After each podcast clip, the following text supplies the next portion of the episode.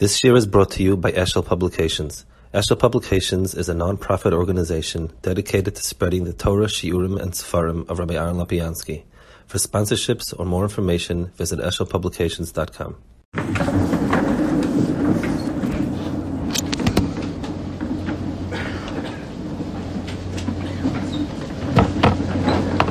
Morning, Rosh.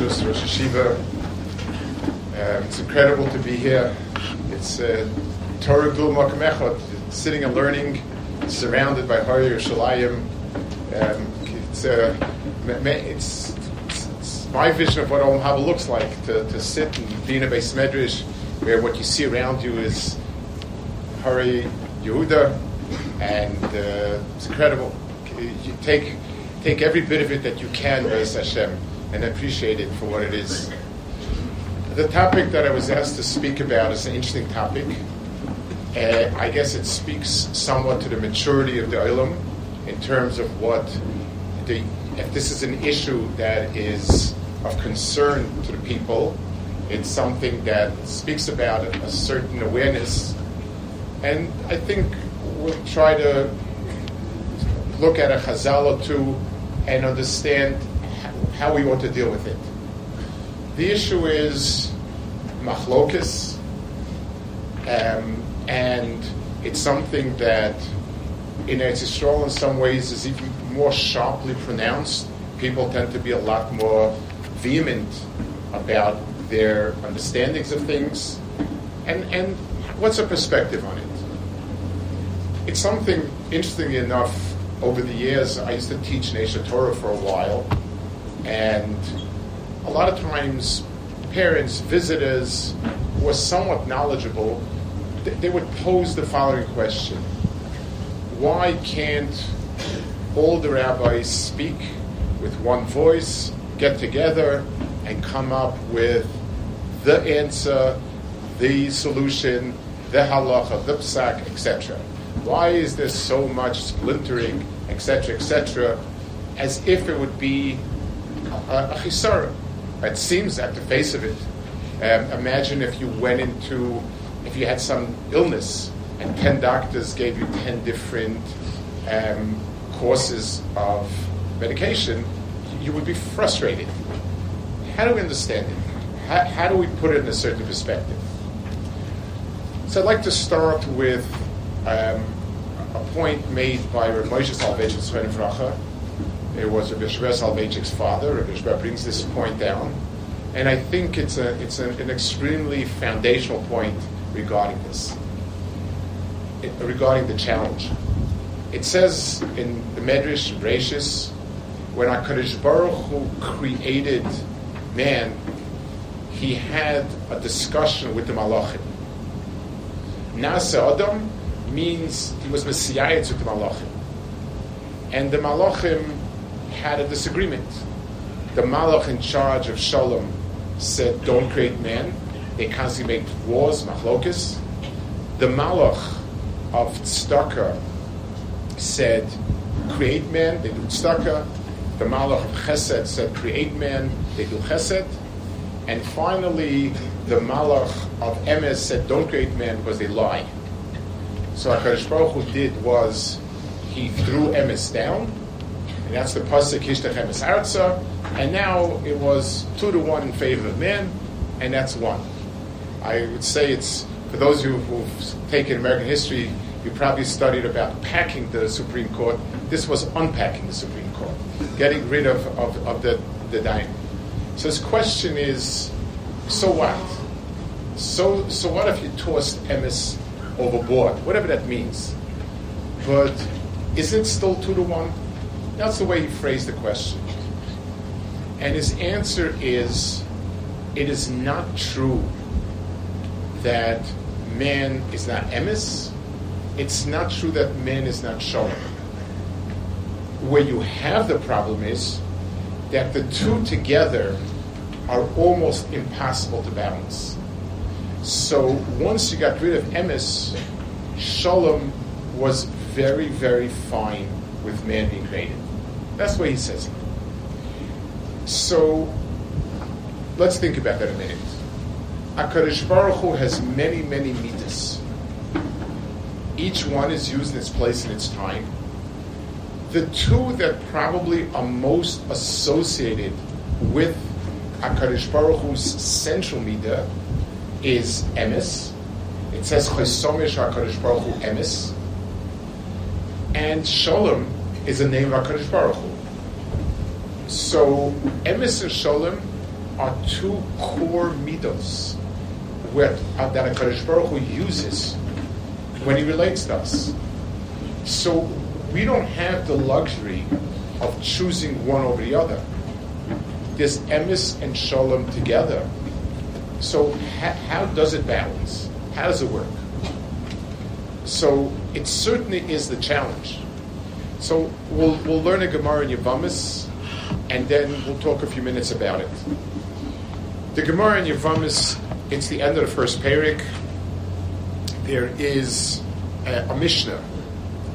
The Mishnah says that there was a core machlokas from Beis Shammai and Beis Hillel about Tsaras Arva, it's in Yavamis, and it's a machlokas where the ramification of it is that some of the children of one shita could be mamzerim according to the other shita.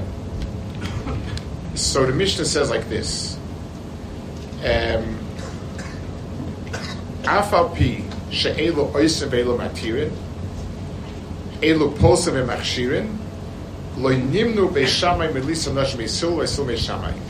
Even though each one held that the other one's children, some of their children are puzzle to, to one degree or another, it didn't stop them from marrying each other. The same thing it says, taharos v'tmeos. They, they were machlokas and tum and tara which means that some of what they produced is asa to the other one to eat. They still did not refrain from eating. The Gemara brings the brisa. How did they do it? How in the world did they marry each other? How in the world did they eat by each other? So the brisa elaborates. It says um, that they used to tell each other that they would inform each other which one was which, and the brisa says, "L'lamedcha shechiba v'reyes norgim zeh v'zeh lekayim mashenema ha'emes hashol mahivu." So the um, this this interaction between Shammai and Hillel was considered to be the um, epitome or the embodiment of the pasuk Emes Hashalom Mahevu. So the pasuk says that Emes and Shalom can go together. You can like, you can be Ohev Emes and Shalom, and the um, the epitome of it is this hanhaga of Shammai Hillel. So let's talk a little bit about what it teaches us and how we understand it. Emes puts down the lines in the Bria. It, it makes sharp lines of, of demarcation. This is mutter and this is aser. Yikav din sahar means that din creates a very sharp definition and cannot be blurred. An emes that's blurred is not at all emes. There's an expression Yiddish that a half truth is a total lie. So chipping away at emes is destroys everything. On the other hand, shalom creates demarcations of how far those lines extend. It extends to this point and not one step further. Because if two pieces have to fit into a puzzle and they overlap, they'll never fit in. So you have piece A and piece B. For piece A to be what it needs to be, it needs to fill in the entire area that it's meant to fill in. And the line has to include every point. If it oversteps, then it does not allow for the pieces to be together and also destroys the puzzle. So imagine you have a brick in a wall. If the brick is too small, it's not, it, it will leave a hole and it'll collapse. If it's too big, it won't allow for the next brick, brick to be laid. And then you have, you don't have a building either. It makes no difference where the error was. If to the side of emes or shalom, in both cases you don't have a binyan. When it comes to divrei Torah, every single item in divrei Torah is emes. And if a person blurs a psak for the sake of convenience or ease or, or politeness or whatever it is, then we don't have emes and we don't have Torah. But if that psak becomes a way to batter somebody else, where it becomes something that pushes someone else off, or somehow affects someone else negatively, then we've also destroyed the picture. It doesn't make a difference how you destroy it. And that's Beisham Yisrael. What we do wrong is we either go soft on the psak because it's not polite. What's poor Beis Shammai going to think? What's poor Beis Hillel going to think? I'll, I'll, I'll be mad to myself to eat this because Darke Shalom. That's one side of destroying the picture. And the other side is, because he thinks it's mutter, then he's a shagins. And that destroys it from the other side, because Beis Shammai and Beis Hillel are both Torah. If a person sits and he learns Beis Shammai Shita, he has to be Beres Torah. It's Torah. And without knowing, even though Beis Shammai and Beis Hillel is a Mishnah, that's for the Psak. But in understanding the halacha, this is Torah Shmalpefas, Shammai and Hillel. So having the two tzadim and respecting the other tzad is critical for Torah's shlemus. And this is something that requires an extraordinary balance. The um, the, the, it's something that, as the Gemara says, as, as the Medrash implies, is the almost impossible. So, understanding that people can come to a psak and be strong about it, and be very strong about what they think is right, is appropriate. Mitzad amitosa shal understanding that the other person is coming from a place of Torah. The other person is a Bahei Ra, and he sees it differently. Then my need to respect him and his opinion and his person is as critical as being oimid on my emis. So, fudging the emis or pushing it into someone else's face both of them are a problem.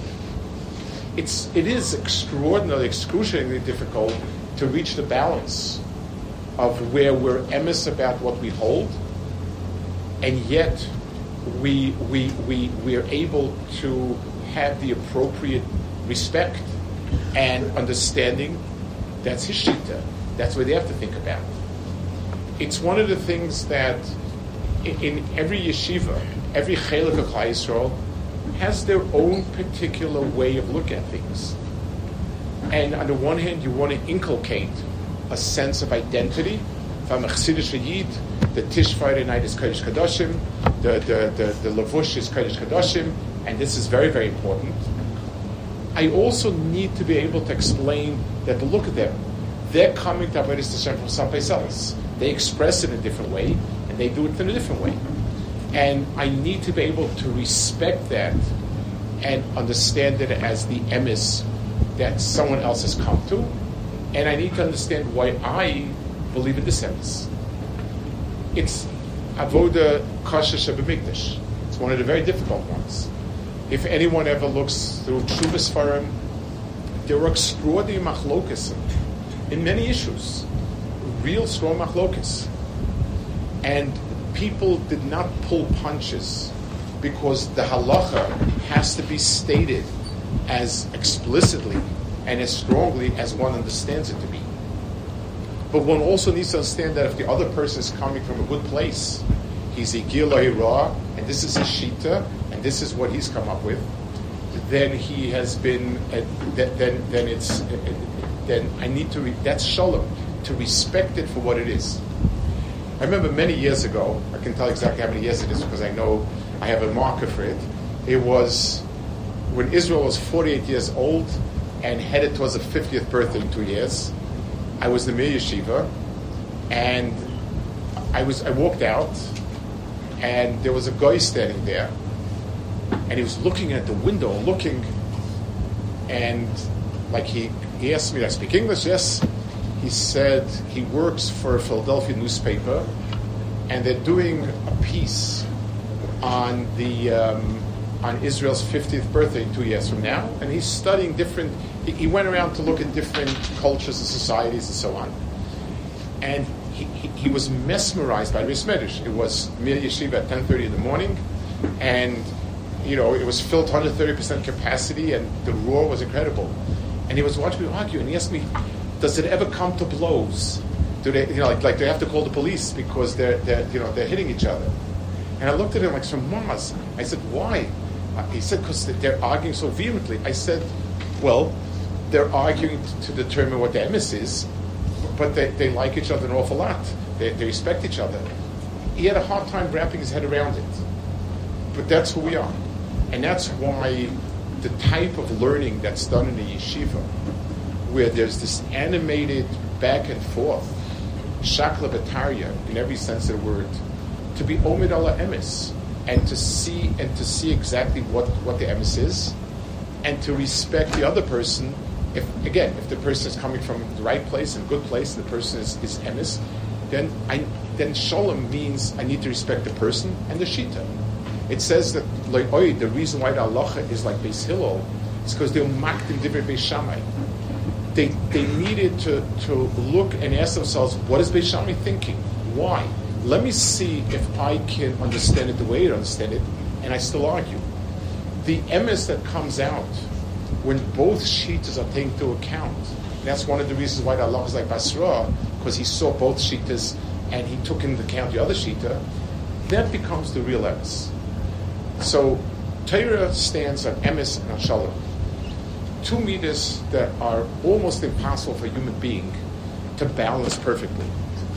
But we need to understand that the emes of Torah is emes, and blurring lines and saying things that are less than true is, is taking away from Torah.